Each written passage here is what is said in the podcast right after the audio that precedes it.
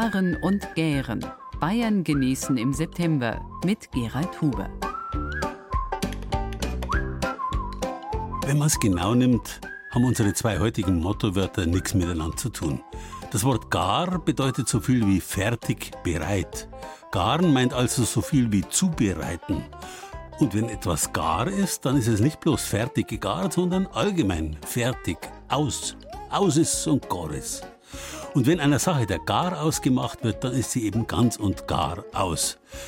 Mit dem Gären dagegen ist es ein bisschen komplizierter. Die norddeutsche Gischt gehört zu diesem Wort genauso wie der bayerische Germ, das, was man außerhalb Bayerns und Österreichs Hefe nennt. Und schon früh hat das Garen auf das Gären eingewirkt und sich obendrein noch vermischt mit Wörtern aus einem dritten, ganz ähnlichen Stamm wie gierig, Geier, geil, begehren und gern. Alles zusammen also das Garen und das Gären und das Begehren hat man schließlich als eine Art zielgerichteten Vorgang verstanden, der, wenn er abgeschlossen ist, etwas Vorhandenes völlig verwandelt hat. Und das ist auch der Grund, warum wir heute gern garen und gären in einen Topf schmeißen, umrühren und schauen, was Begehrenswertes dabei herauskommt. Ausgegoren, Most aus Niederbayern. Untergärig, wie die Oberpfälzer das moderne Bier erfunden haben. Frisch vergoren, Gärungsessig vom oberbayerischen Bienenhof. Gut gegärt, Essigsirup, die neue alte Tradition aus Mittelfranken. Gegärt, gegart, Spessharter Lackefleisch aus dem Lagerfeuer. Gern gegessen, butterzarte Ochsenschipf aus Oberfranken. Gar gierig, besoffene Viecher im Allgäu. Freuen Sie sich mit uns auf eine kurzweilige Stunde Bayern genießen.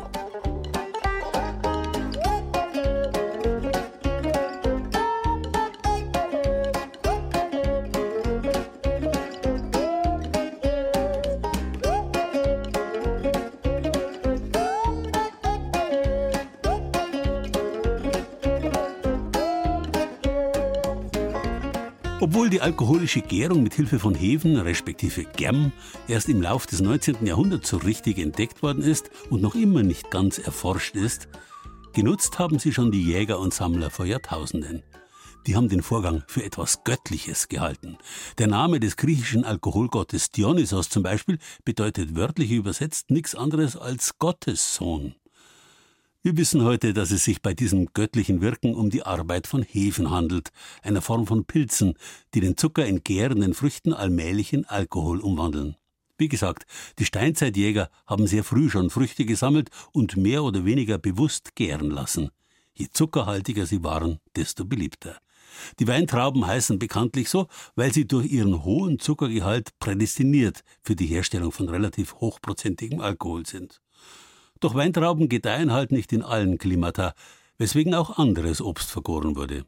Besonders beliebt vermutlich schon von Anfang an Äpfel und Birnen.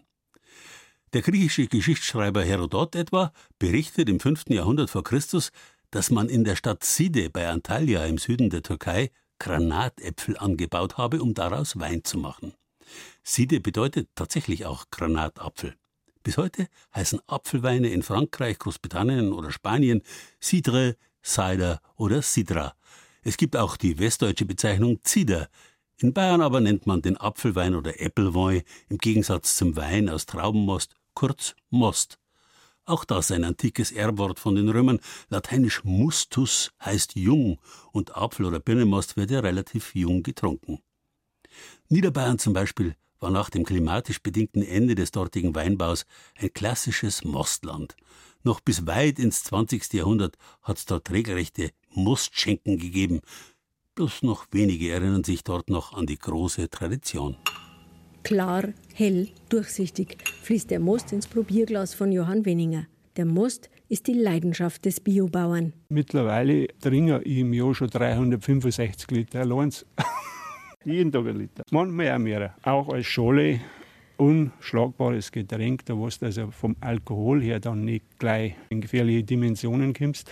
Und du hast einen schönen, einen angenehmen, einen bekömmlichen Trunk. Von seinen 20 Hektar im Hügelland oberhalb der Isar bei Dingolfing konnte er im Vollerwerb nicht mehr leben. Also hat er vor über 25 Jahren rund 300 Hochstammobstbäume gepflanzt für den Nebenerwerb. Heute Idylle pur. Hans Wenninger hat die Obstbäume aber nicht in erster Linie wegen der Schönheit gepflanzt, sondern um Most herzustellen. Voraussetzung für guten Most? Die richtigen Äpfel.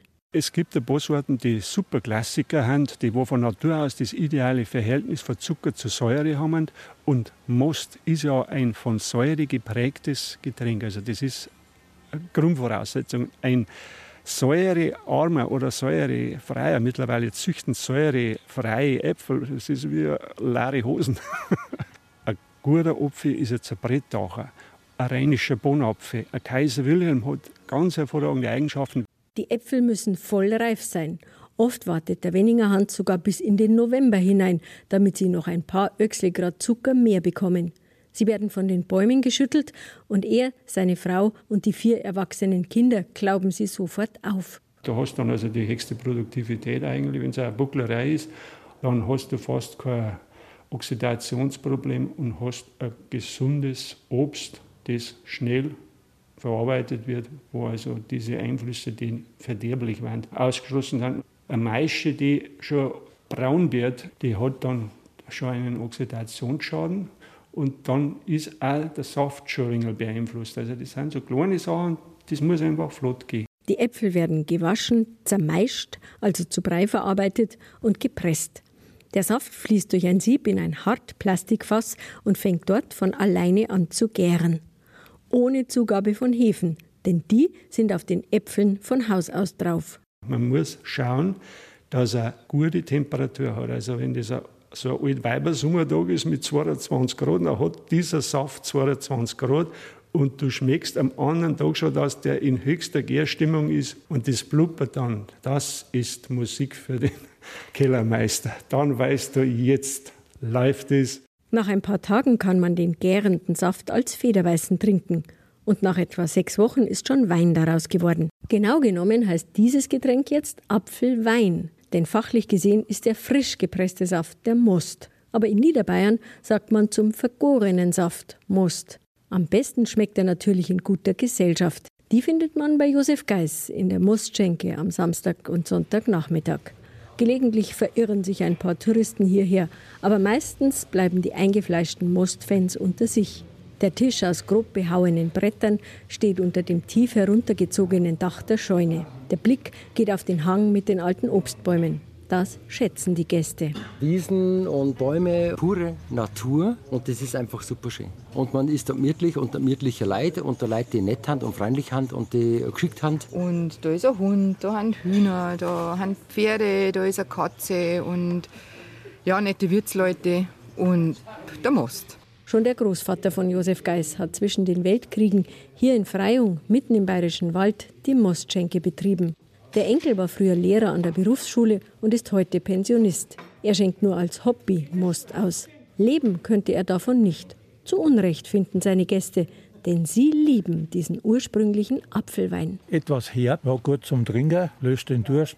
Also mir schmeckt er einfach. Der ist erfrischend und ist einfach so ein regionales Produkt und das ist einfach was Schönes. Das trinkt man einfach dann gern. Die Mostschenke in Freyung und Most-Bezugsadressen finden Sie natürlich auf unserer Internetseite unter brheimat.de.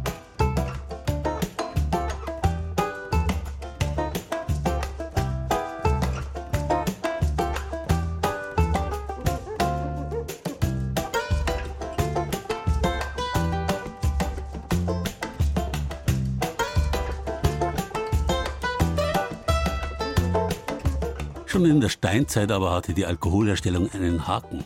Reife Früchte stehen halt nicht ganzjährig zur Weinherstellung zur Verfügung.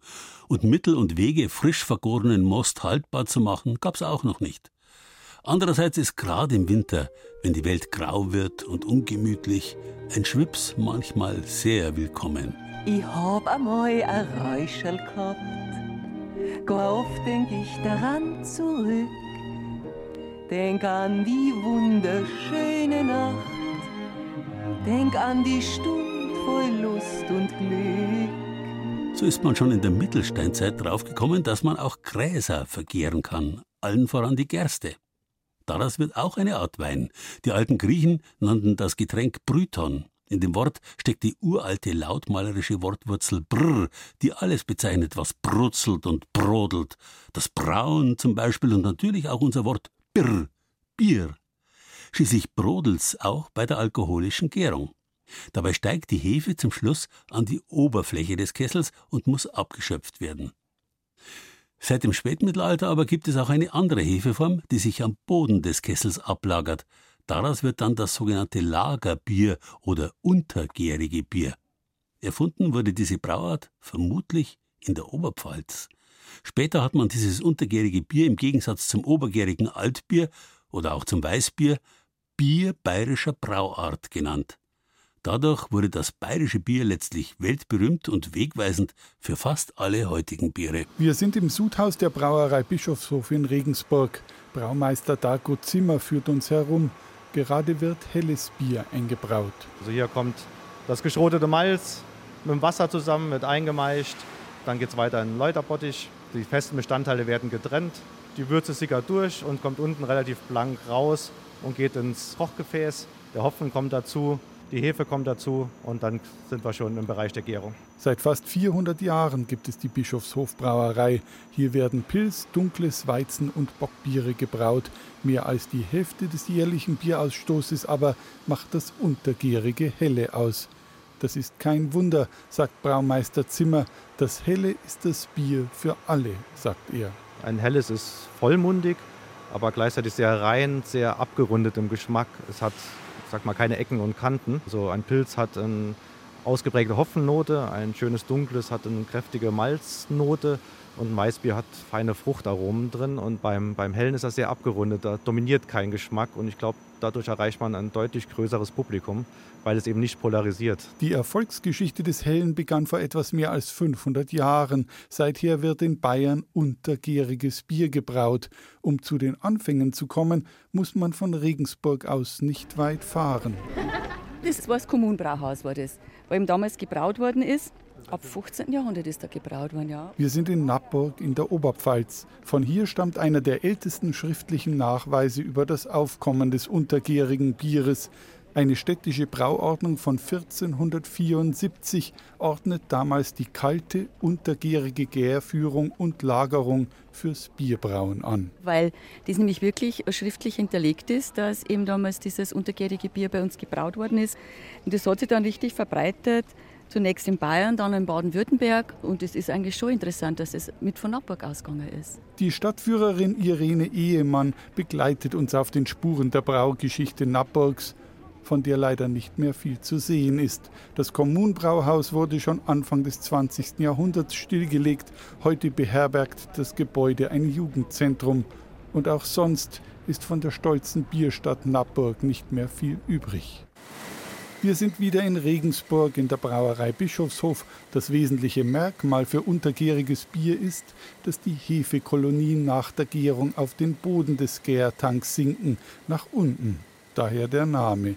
Diese untergärige Hefe benötigt im Gegensatz zur obergärigen kühle Temperaturen von höchstens 8 Grad. Klingt simpel, aber das Helle ist die Diva unter den Bieren, sagt Braumeister Zimmer. Ein helles verzeiht dem Braumeister keinen Fehler, weil jeder Fehler führt zu einer Veränderung des Produktes am Ende, zu unterschiedlichen Geschmäckern, zu verschiedenen Aromen. Wenn man ein sehr malzlastiges Bier hat, kann es sein, dass es gar nicht auffällt am Schluss. Beim hellen schlägt das voll durch. Insofern ist es so eine große Braukunst, ein gutes helles auf höchstem Niveau zu produzieren. Woher aber kommt der jüngste Erfolg des hellen Bieres? Wir machen noch einmal einen kleinen Ausflug. Im Pfarrhaus von Barbing bei Regensburg treffen wir Stefan Wissel. Der Pfarrer gilt in der Region als anerkannter Bierexperte. Auch ihn wundert der Trend, denn in der Geschichte war das Helle eigentlich das Bier der einfachen Leute. Der Trend geht weg vom Weißbier und die Weißbierbrauereien sind also gerade die mittelständischen, sind oft leider Gottes in tiefroten Saalen, wo es das Bier der der Könige und Kaiser einfach auch war. Und in Niederbayern war es bis vor 100 Jahren auch üblich, dass bloß der Bürger und der Halb- oder Ganzbauer ein Weißbier bekommen hat. Also war das helle Bier eigentlich ein Bier der armen Masse. Mittlerweile aber hätten sich die Brauereien auf die neue Mode eingestellt und überraschten mit immer neuen Kreationen. Am Ende sind es die immer gleichen wenigen Zutaten, aus denen Bier entsteht. Hopfen, Malz und Hefe. In dieser Schlichtheit liegt für Braumeister Vidago Zimmer das Geheimnis ihrer Kunst und eine täglich neue Herausforderung. Die Kunst des Bierbrauens ist, dass man immer dasselbe Niveau erreicht. Nicht nur denselben Geschmack erreicht, sondern immer auf höchstem Niveau Bier braut. Und das ist schwierig, weil es gibt extrem viele Stellschrauben in diesem Prozess und mit jeder Stellschraube verändern sie das fertige Produkt. Dann kommt dann die Kunst der Brauer und der Braumeister ins Spiel. Der aktuelle Siegeszug des Hellen geht mittlerweile weit über Bayern hinaus. In den Berliner Spätis beispielsweise sind helle Biere aus Bayreuth, vom Tegernsee oder aus Starnberg mittlerweile groß angesagte Geheimtipps. Ganz ohne Werbung natürlich. Jetzt könnte man sagen, das Bier ist halt einfach gut. Aber natürlich gibt's längst Experten, die den Erfolg bedeutungsschwer begründen.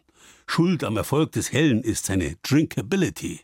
Nun, dass es trinkabel, trinkfähig ist, setzen wir mal voraus. Der aufgeblasene Anglizismus soll aber eigentlich das heißen, wozu wir Süffigkeit sagen. Trifft viel besser, ist kürzer, jeder weiß, was gemeint ist. Aber was willst machen? The English trend is your friend. Mittlerweile selbst dann, wenn es um bayerische Heiligtümer geht.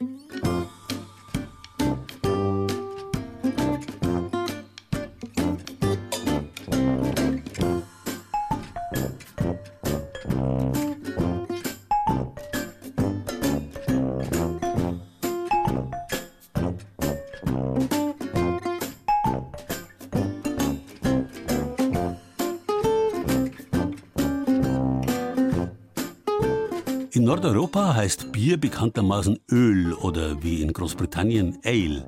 Verwandt ist das mit lateinisch Alimentum, Nahrung. Gerstensaft gehört schließlich bei uns immer noch zu den Nahrungsmitteln. Im Unterschied zum Ale haben die Engländer auch ein Bier gekannt. Das war allerdings feiner, weil aus Honig hergestellt. Bei uns nennt man dieses Getränk Met, von lateinisch Medus, Honigwein. Sie sehen, in alten Zeiten hat man zwischen Bier und Wein nicht so genau unterschieden. Wichtig war die Wirkung. Ende des 8. Jahrhunderts nach Christus hat zum Beispiel Karl der Große verordnet, dass es in jedem Gericht, also quasi jeder Stadt, jedem Landkreis, einen geben muss, der so wörtlich berauschende Getränke herstellen kann. Egal ob aus Getreide, Obst oder Honig. Allen gemeinsam war diesen Getränken, dass sie sich genauso wie in den frühesten Zeiten nicht sehr lang gehalten haben. Verantwortlich dafür ist eine zweite Form der Gärung oder Fermentation, bei der Bakterien den Alkohol in Säure umwandeln, in Essigsäure. Essig von lateinisch acetum heißt so, weil er spitz, stechend, scharf schmeckt. Das muss nicht ungut sein, weshalb man Essig zu allen Zeiten hoch geschätzt hat und das vor allem unter kulinarischen Gesichtspunkten bis heute tut.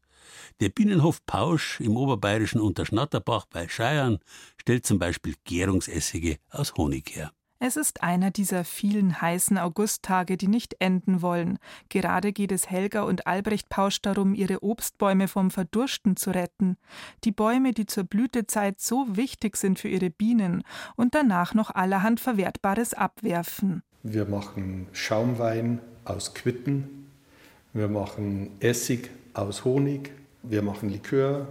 Wir haben unseren Obstanbau mit drei Hektar. Wir haben unsere Bienen wir kriegen Honig von den Bienen und dann veredeln wir diese Rohstoffe und Grundstoffe zu feinen Produkten.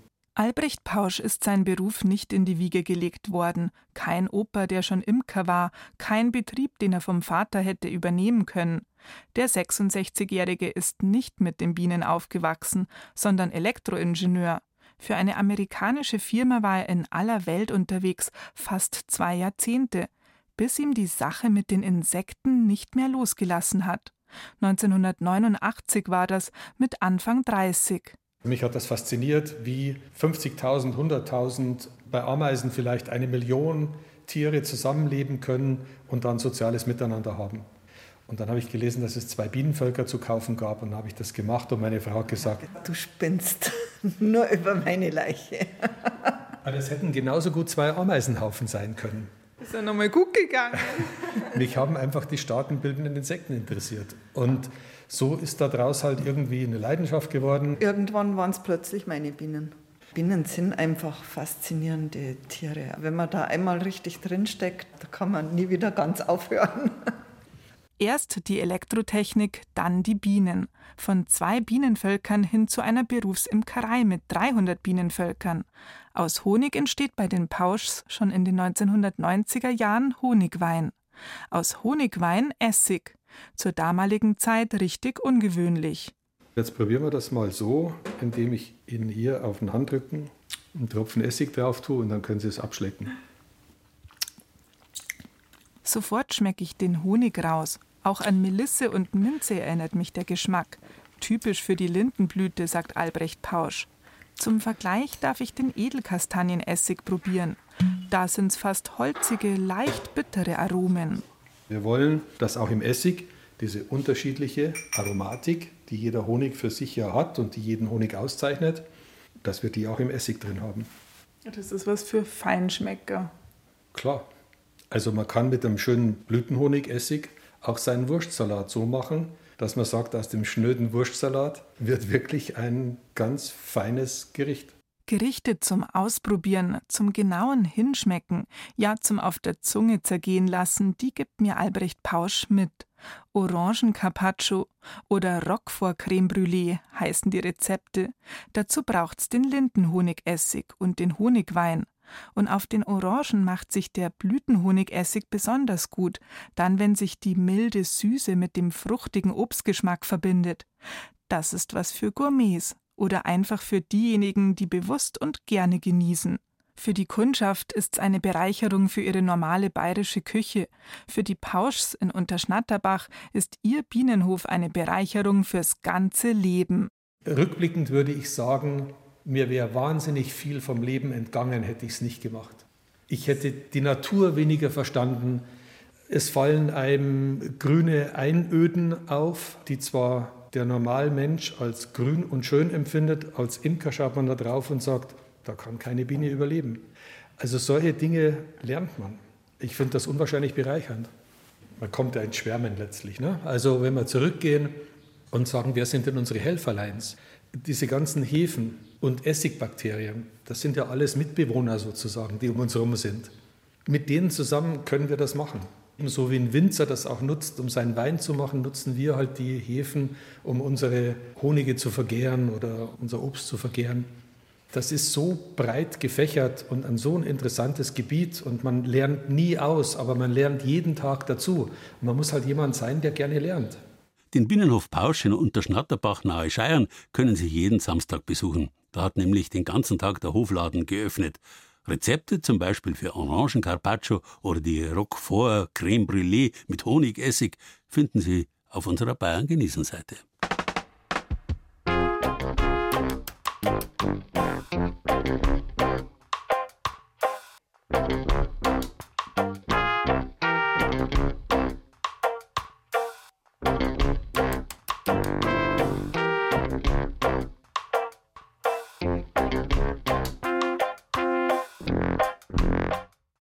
Nicht erst seit heute wird Essig auch getrunken. Die römischen Soldaten zum Beispiel haben immer Posca dabei gehabt, mit Wasser verdünnten Essig. Als Jesus am Kreuz mich dürstet gesagt hat, da hat ihm ein römischer Soldat auf einem Schwamm Posca gereicht. Nicht um ihn zu quälen, sondern aus Mitleid. Posca bedeutet wörtlich Trank zum Essen und war Alltagsgetränk. Ähnlich wie Wein konnte man dieses Essigwasser noch zusätzlich würzen. Beliebt dafür war wiederum süßer Fruchtsaft, zum Beispiel von der Dattel, Honig oder Kokospalme. Dieser Saft heißt auf Lateinisch Sirpus. Unser Wort Sirup ist daraus geworden und die Araber nennen bis heute ihr mit süßem Fruchtsaft gewürztes Essigwasser Shrub. Ein Wort und ein Getränk wiederum, das die Briten als Shrub übernommen haben und heute gerade dabei ist, Großmode zu werden. Ein Ehepaar aus Mittelfranken ist da ganz vorn mit dabei. Die beiden verstehen sich als Essigbotschafter und produzieren in ihrer kleinen Manufaktur Bioessig und seine süße Variante Schrub. Das plätschert und blubbert. Hier werden unsere Gärungsessige produziert. Und zwar Zeolithsteine werden oben drauf gegeben, wo praktisch sich die Essigmutter bilden soll. Und durch eine Pumpe wird das Ganze in einen Kreislauf gebracht und äh, spült quasi die Essigbakterien von der Essigmutter, die sich oben bildet, runter ins Wasser rein. Ein aufwendiges und im Vergleich zu industriell hergestelltem Essig auch ein zeitaufwendiges Verfahren, sagt Roberto Rotella. Das war auch die Herausforderung, erzählen beide, die vor Jahren auf der Suche nach einem qualitativ guten Produkt ein Essigseminar absolviert haben. Vor einiger Zeit haben sie ihre Essigleidenschaft zum Beruf gemacht und die Manufaktur gegründet. Knapp 500 Liter werden hier in 15 bis 25 Tagen zu Standardessigen, rot und weiß, zusätzlich auch zu Fruchtessigen, die über getrockneten Früchten gegärt werden, oder zu Würzsorten, denen Kräuter den geschmacklichen Schliff geben. Große Glasgefäße stehen zurzeit am Tresen, Probegärungen für ein zusätzliches Produkt im Sortiment. Bei den Essig-Tastings, die die beiden anbieten, kamen immer wieder die Fragen nach einer süßen Essig-Variante. Eigentlich ist hier was sehr Altes wieder nachgefragt, erzählt Daniela Rotella. Schrupp ist im Endeffekt ein Essiggetränk, äh, was man sich selber ähm, zusammenstellen kann, äh, was man intensiver oder weniger intensiv gestalten kann. Aber im Endeffekt ist Schrupp ein sogenannter Essigsirup. Das heißt, es ist nochmal über die Frucht oder über den Essig, der wird nochmal erhitzt und mit Zucker zugeführt. Und ähm, dadurch äh, bekommt es so eine ganz besondere Süße. Das ist so ein süß-säuerlicher Geschmack und der ist wunderbar, ob man den jetzt in Speisen rein tut, aber vom Gedanken her, vom Namen ursprungs her, ist es tatsächlich für Getränke gedacht. Das heißt, man kann sich seine eigene Limo herstellen, man kann es in Alkohol, man kann super tolle Cocktails mischen mit äh, Essigsirup und das ist was ganz was Feines. Ähnliches war schon in der Antike bekannt. Die Posca war ein nicht-alkoholisches Getränk bei den Römern, Weinessig mit Wasser verdünnt. In Großbritannien war Schrupp ein stark alkoholisches Getränk, ursprünglich der Saft von Zitrusfrüchten, Zucker und Spirituosen. Die Abstinenzbewegung machte Himbeerschrupp und Limonade in den USA zu den bekanntesten Fruchtgetränken des 19. Jahrhunderts. Unter anderem durch den Essig konnten Früchte noch lange nach der Ernte ohne Kühlung so sehr gut konserviert werden. Vor allem in den 1950er Jahren wurden auch in Deutschland von der Ernte übrig gebliebene Früchte in Essig eingelegt und später zusammen mit Zucker als Limonade getrunken. Künstliche Geschmacksstoffe, die Erfindung des Kühlschranks, haben den Essigsirup dann fast in Vergessenheit geraten lassen. Daniela und Roberto Rotella testen gerade Varianten des wiederentdeckten süßen Essigs. Der Fruchtschrupp wird im Endeffekt so gemacht, dass man entweder äh, getrocknete Früchte nimmt oder frische, kann man auch gerne nehmen. Und da kann man auch nehmen, was man möchte und was man für Vorstellungen haben. Wir haben jetzt Himbeere und Aronia. Und dann nimmt man im Endeffekt den Essig, der zu der Frucht passt. Also das heißt Aronia, Beeren, Aronia Essig oder Himbeeren und Himbeeressig. Man kann gerne noch Weißweinessig oder Apfelessig mit rein tun. Also wir tun jetzt quasi die Beeren mit einem Saft einlegen und am Essig. Das sind Aronia-Beeren. Und dann darf das Ganze zwei Wochen ruhen. Aber abdecken bitte nicht luftdicht, sondern so, dass noch Luft rankommt. Also am besten Zewa übers Glas und abdecken, dass keine Tiere reinkommen können. Und nach zwei Wochen wird es abgeseit. Und dann erhitzt man diesen Sud leicht, auch nicht kochen und äh, führt Zucker zu. Und beim Schrupp auch zu beachten, Essig ist ja, hat kein Mindesthaltbarkeitsdatum, das, der Essig hält ewig, aber sobald Zucker dabei ist, ist nach Öffnung, sollte man den auch im Kühlschrank aufbewahren und zeitnah verbrauchen. Über Trends wie Schrupp wächst die Neugier am Sauren, sagen sie, und natürlich an allem, was ihm in seiner Wirkungsweise nachgesagt wird. Man sagt jetzt auch einfach dem Schrupp oder generell Essig nach, dass er den Stoffwechsel anregt. Und das ist einfach sehr gut für die Verdauung, für den ganzen Körper, weil dadurch einfach der Körper quasi animiert wird, aktiver zu arbeiten. Und das sind halt diese Essigbakterien, die im Endeffekt dieses Gesunde sind aber nur in qualitativ hochwertigem Essig, den man übrigens auch manchmal an den Schlieren in der Flüssigkeit erkennt. Er soll wieder eine Heimat finden in der Küche, auch jenseits der Salatsoße, sagt Daniela Rotella und hat auch gleich ein paar ganz besondere Rezeptideen. Als Zutat zum Sauerbraten zum Beispiel oder als Nachspeise übers Eis und natürlich als erfrischendes Getränk. Also wir können heute machen eine Himbeerlimonade. Also das ist was ganz Einfaches. Man nimmt ein kaltes Wasser. Gut ist natürlich mit Sprudel. Man tut nach Geschmack den Himbeerschrupp äh, mit rein. Ich würde jetzt mal sagen, ein Esslöffel auf ein Glas Wasser. Generell bei Schrupp ist immer gut, nochmal mit einer Zitrone auch zu arbeiten. Ich schneide die jetzt einfach mal in der Mitte an auspressen und dann kommt ein kleiner Spritzer in die Limonade mit rein. Zur Deko könnte man jetzt auch noch einen Zweig Zitronenthymian nehmen, der passt hervorragend mit rein. So hat man ein schönes Getränk und dann müssen wir es natürlich auch probieren. Mhm. Einfach fein. Letztlich ist ja auch der berühmte Aceto Balsamico, der Balsamessig aus Italien, ein Mischerzeugnis aus Traubenmost und Weinessig. Und ganz ähnlich wie den Balsamico kann man auch den Schrupp als vielseitiges Würzmittel einsetzen. Ein kleines Rezept für Himbeerschrupp-Limonade gibt's auf unserer Bayern-Genießen-Seite.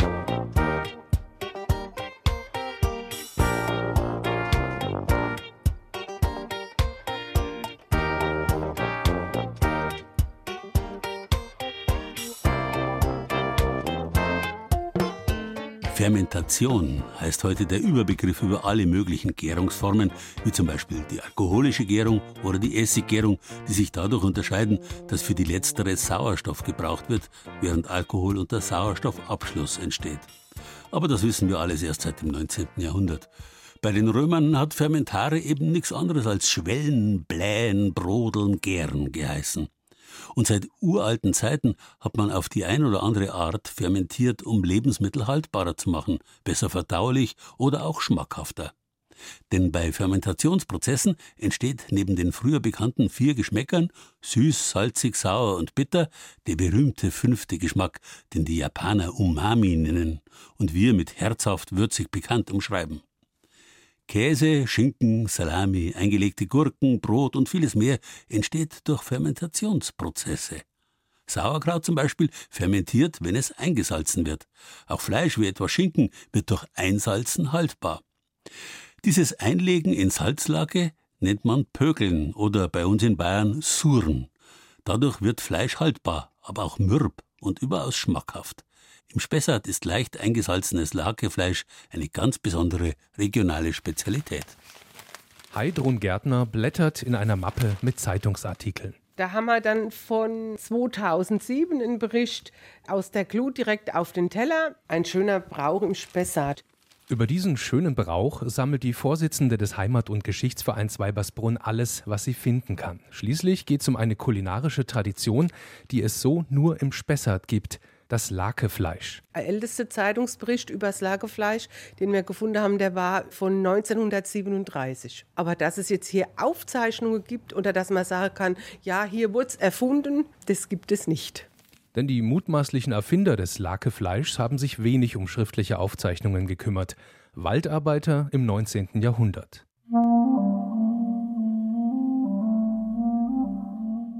Damals war Weibersbrunn eine Ansiedlung, die als neuer Standort der kurmainzischen Spiegelmanufaktur gegründet worden war. Kelche und Pokale wurden in Weibersbrunn gefertigt und das Holz für die Glasherstellung kam von den Spessartbuchen. Die Holzfäller nahmen zu ihren tagelangen Arbeitseinsätzen im Wald ihren Proviant mit, Fleischportionen eingelegt in Salzlake. Die hatten ja keinen Kühlschrank, keine Sache, das lange haltbar zu machen, außer halt in eine Salzlage einzulegen.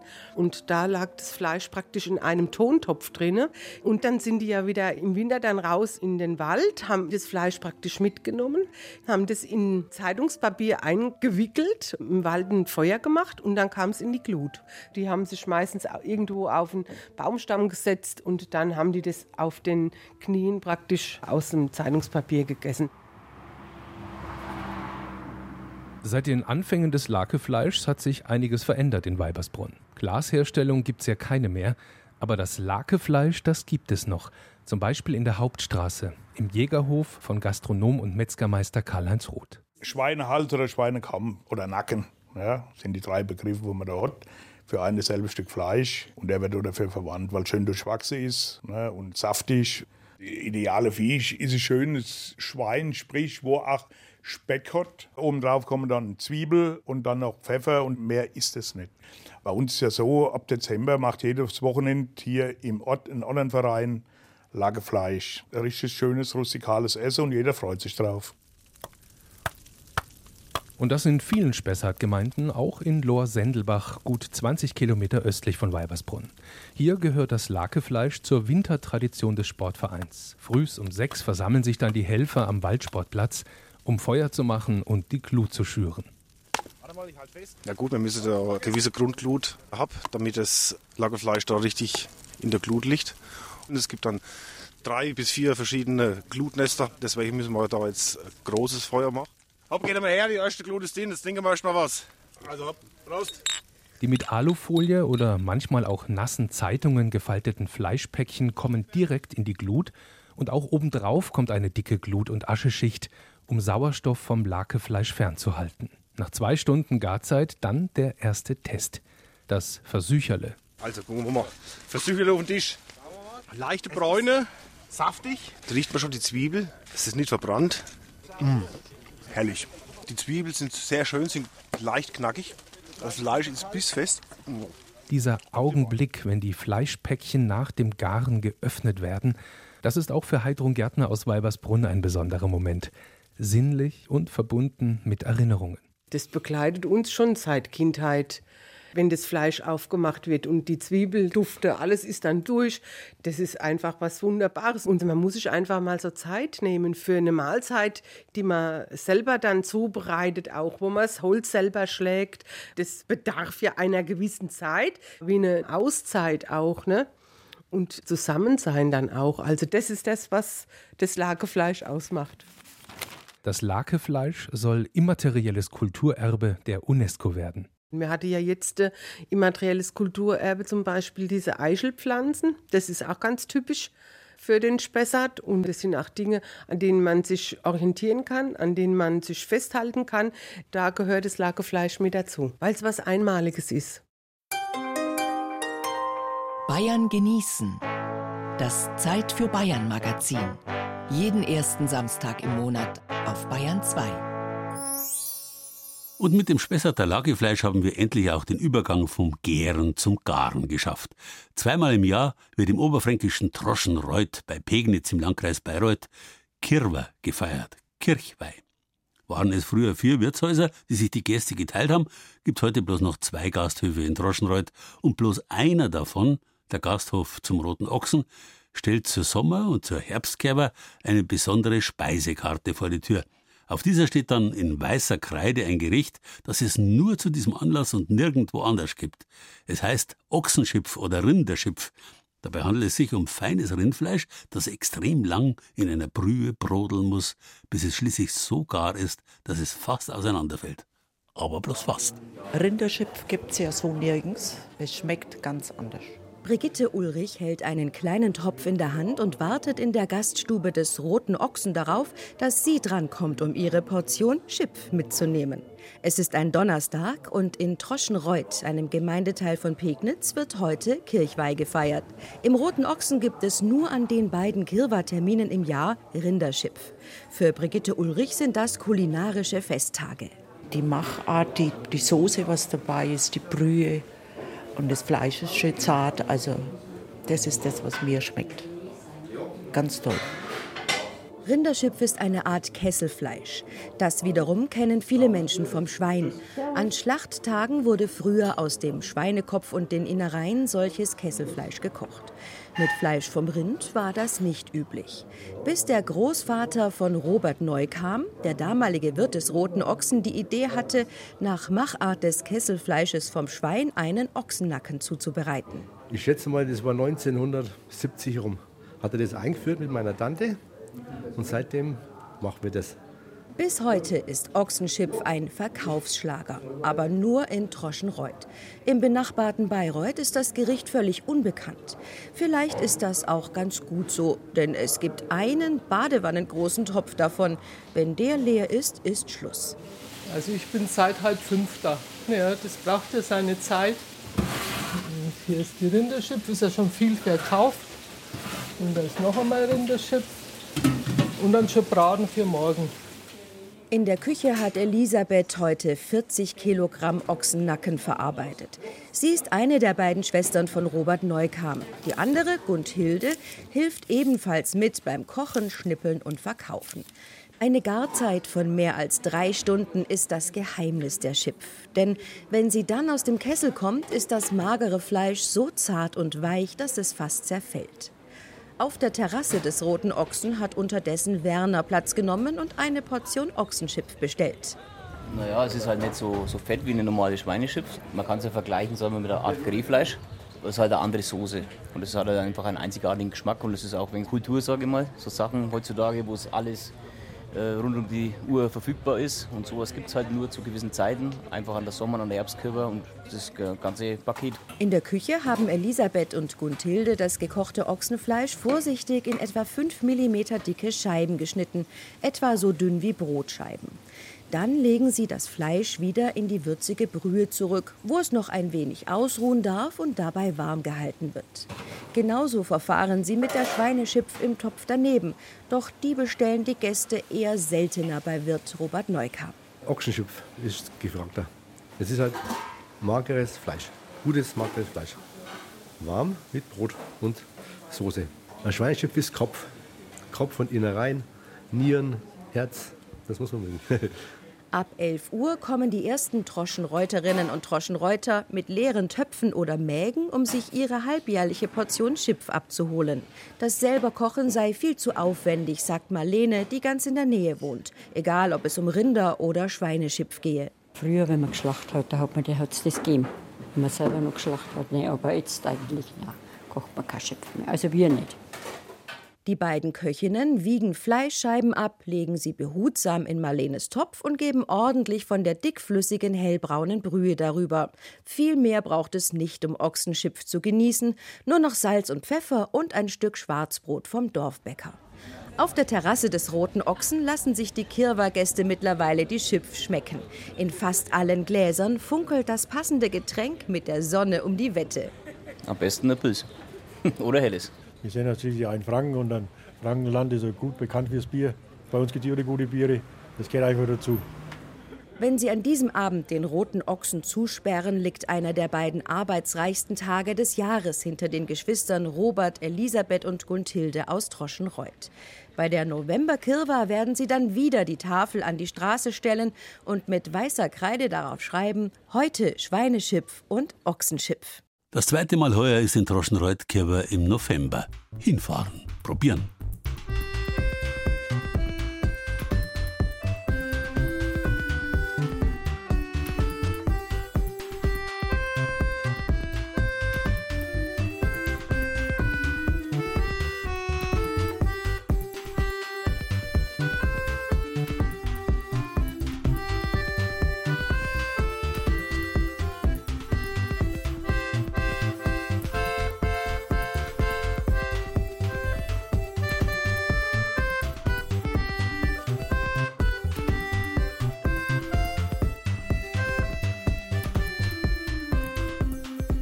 Weder das Garen noch das Gären ist im Prinzip ohne Flüssigkeiten möglich. Und da ist es nur ein scheinbarer Widerspruch in sich, wenn alkoholische Getränke trocken genannt werden. Dieses Trocken nämlich bedeutet nichts anderes, als dass die Gärung gar, also beendet ist. Während der Gärung rührt sich was, da blubbert's und brodelt's und nach der Gärung liegt der fertige Wein leblos da und starr. Der Winzer sagt, trocken. In trocken, genauso wie in starr, steckt die uralte indoeuropäische Wortwurzel ter oder ster, die so viel bedeutet wie fest sein, stillhalten. Verwandte Wörter sind die lateinische terra, die feste Erde, oder der fest am Firmament stehende Stern, oder der Steher, der Festmeter Holz. Wenn etwas getrocknet ist, dann ist es im Allgemeinen auch fest und unveränderlich. Getrocknete Lebensmittel sind haltbar. Nur Feuchtes neigt dazu, sich zu verändern, zu verwandeln. Trockener Wein ist zwar auch noch feucht, aber relativ stabil. All das war unseren steinzeitlichen Vorfahren einmal herzlich egal. Sie kannten feuchtfröhliche Zustände schon immer, schon aus Zeiten, in denen sie noch keine Sprache hatten, um zu sprechen, keinen Verstand hatten, um zu reflektieren. Schließlich leben Tiere keineswegs von Haus aus abstinent. Wenn sie Alkoholisches erwischen, dann bleibt tatsächlich kein Auge trocken.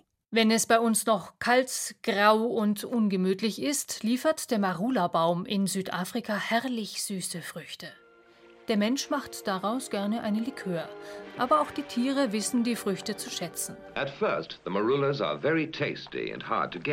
Das wissen wir spätestens seit dem Film Animals are Beautiful People, zu Deutsch Die lustige Welt der Tiere von 1974. Er zeigt beschwipste, Purzelbäume schlagende Äffchen, torkelnde Giraffen und Elefanten. All the animals wade in and gorge themselves on the rotting fruit.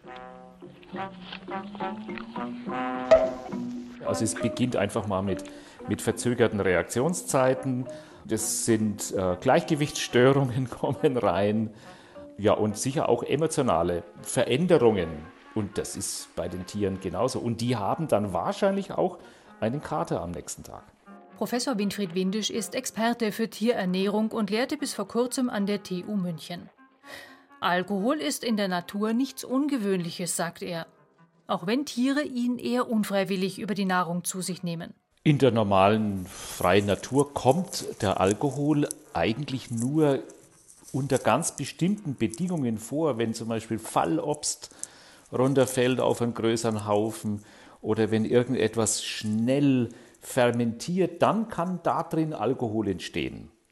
Aber sonst sind die äh, Futtermittel oder die Nahrung der, der Tiere, ob es jetzt wilde Tiere sind oder landwirtschaftliche Nutztiere oder Haustiere, die sind in der Regel frei von Alkohol. Warum? Das liegt auf der Hand. Alkohol kommt zwar durch den Prozess der Vergärung häufig vor, ist aber im Grunde genommen ein Nervengift. Jeder Körper versucht deshalb, kleine Mengen so schnell wie möglich abzubauen. Trotzdem. Ich kenne keine, zumindest von den Nutztieren und von den Haustieren, kenne ich keine Tiere, die eine angeborene Aversion dagegen hätten. Wenn sie aber mit Alkohol in Berührung kommen, dann finden sie es allesamt interessant. Um beschwipste Tiere zu finden, muss man gar nicht bis nach Afrika fahren. Da gibt's Geschichten über Hunde, die die größte Freude daran haben, bei einer Party klammheimlich die Gläser mit Bierresten auszuschlecken. Ein anderer Hund bedient sich am Tisch und klaut ein gutes Kilo eines frisch angesetzten Hefeteigs. Der dann mit einer Alkoholvergiftung in der Tierklinik eingeliefert worden ist. Oder im Winter, wenn Vögel die letzten Weintrauben von den Weinbergen fressen, dann kann das schon sein, dass die mal vergoren sind und dass die im Vollrausch, so eine Gang an Staren, dass die dann gegen eine Scheibe donnern ja, und sozusagen einen Verkehrsunfall haben.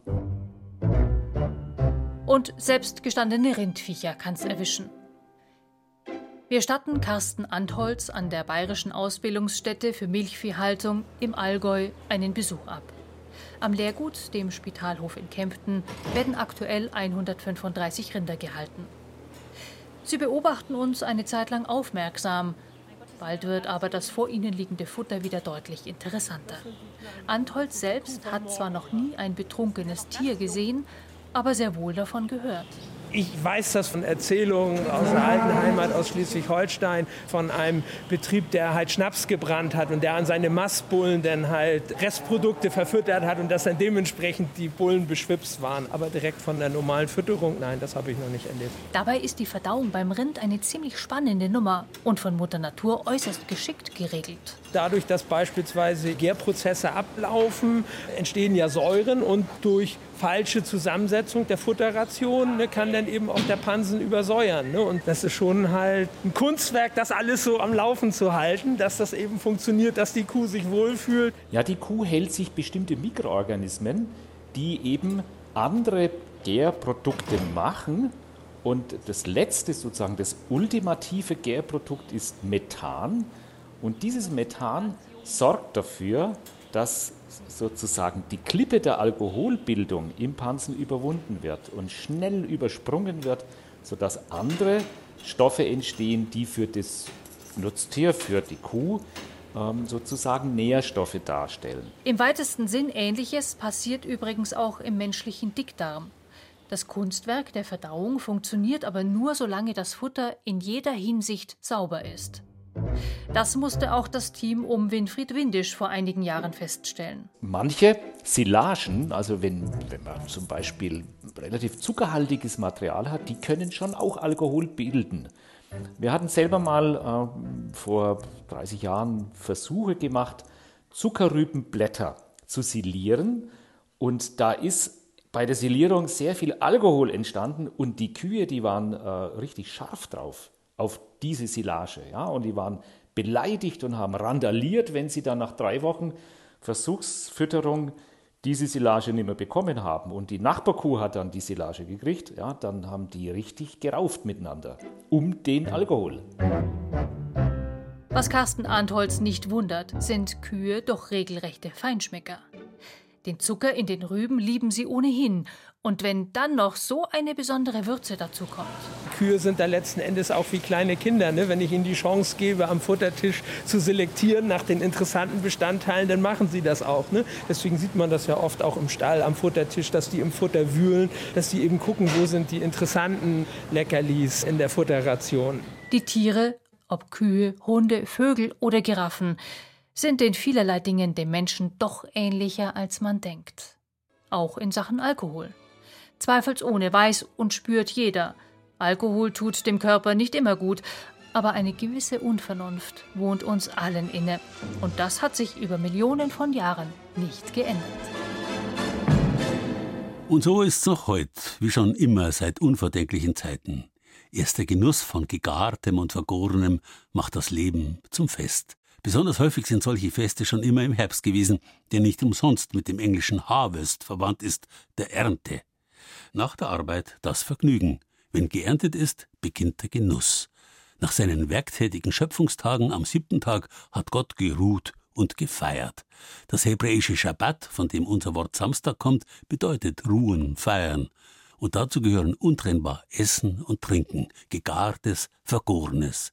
In diesem Sinn wünsche ich einen schönen Samstag und Sonntag und viele kleine und große Feste in einem genussreichen September, an dessen Ende wir uns nach zwei entbehrungsreichen Jahren wieder auf das größte Fest Bayerns, unser Nationalfest, freuen dürfen, das Oktoberfest. Da dürft bei manchen von uns innerlich schon jetzt ein bisschen gären. Garen und Gären. Das war Bayern genießen im September mit Gerald Huber und sieben Beiträgen aus den sieben bayerischen Regierungsbezirken. Birgit Fürst aus unserem Studio Landshut hat frischen Most aus Niederbayern probiert. Uli Scherr aus unserem Studio Regensburg hat uns erzählt, wie die Oberpfälzer das moderne untergärige Bier erfunden haben. Den Gärungsessig vom oberbayerischen Bienenhof hat Sarah Kosch-Amos aus unserem Studio München verkostet. Marion Christgau aus dem Studio Nürnberg hat sich auf die Spuren des traditionellen und ungeheuer modernen Essigsirups gemacht. Bei der Zubereitung von Spessarter Lakefleisch war Jochen Wopser aus unserem Studio Würzburg dabei. Anja Bischof aus unserem Studio Bayreuth hat den Beitrag über die typisch oberfränkischen Ochsenschipf gemacht und Doris Bimmer aus unserem Studio Kempten hat sich angeschaut, wie Tiere mit spontan entstandenem Gärungsalkohol umgehen. Ton und Technik Kai Frenzel, Redaktion Gerald Huber.